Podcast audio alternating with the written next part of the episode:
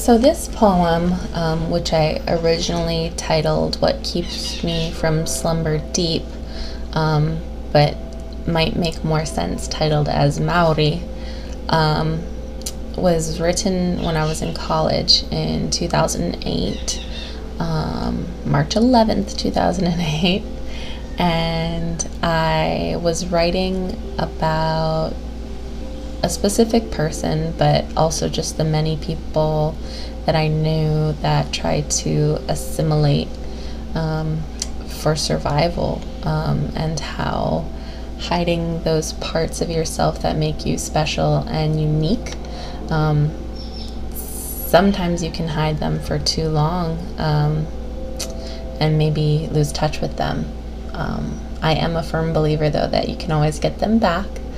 Um, so I'm hoping that the person this poem was based on has a happy ending because um, we did not stay in touch. Um, and this could be about anything. Um, for me, it was about the identity of the person as a Polynesian um, who actually was not Polynesian by blood.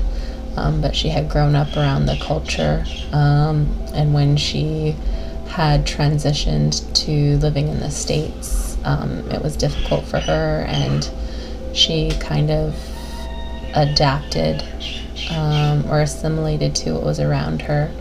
Um, and this is me from the outside looking in, um, speaking as a Polynesian from Hawaii myself, and reflecting on how important those parts must have or could have been for her, um, and how hard it is to sacrifice them and give them up when you feel like you have to.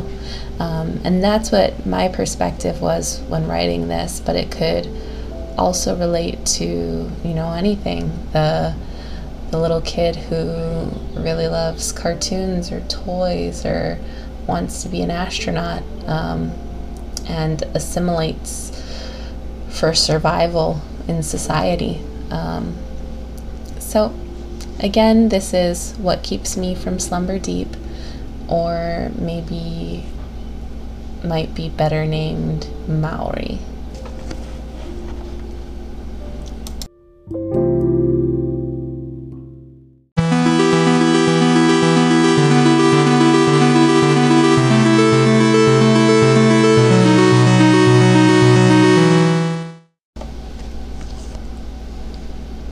I imagine you at age seven, running wild and free through grass and ocean, your hair wild in the wind, catching sunlight and challenging those who would call you impostor.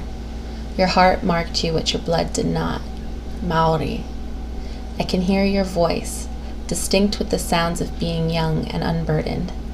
I am afraid of becoming you now. You laughed when you told me the story of your childhood and how you were teased. It made my heart hurt that you still pretended to be unscathed. They were cruel to you, forcing you to hide the parts of yourself you loved best. But you hid those things too well and too long. I don't know you anymore. I don't think you can find yourself. Where are you? It was an unfair life for you, an unfair childhood. You were scared and hurt, Maori. I will not be that child. I am not ashamed. I consider trying to help you, but I am half afraid you will bite my hand, half afraid you will accept my help and pull me down with you. Would it break your heart to admit all this? Would it be worth it to have those pieces of self back? If it seems like I hate you or I am jealous of you, I am not. I can't comprehend the pain you've dealt with, and I can't contemplate losing all the things you've lost. One day I hope, though I don't hold my breath, you will find your way back, Maori.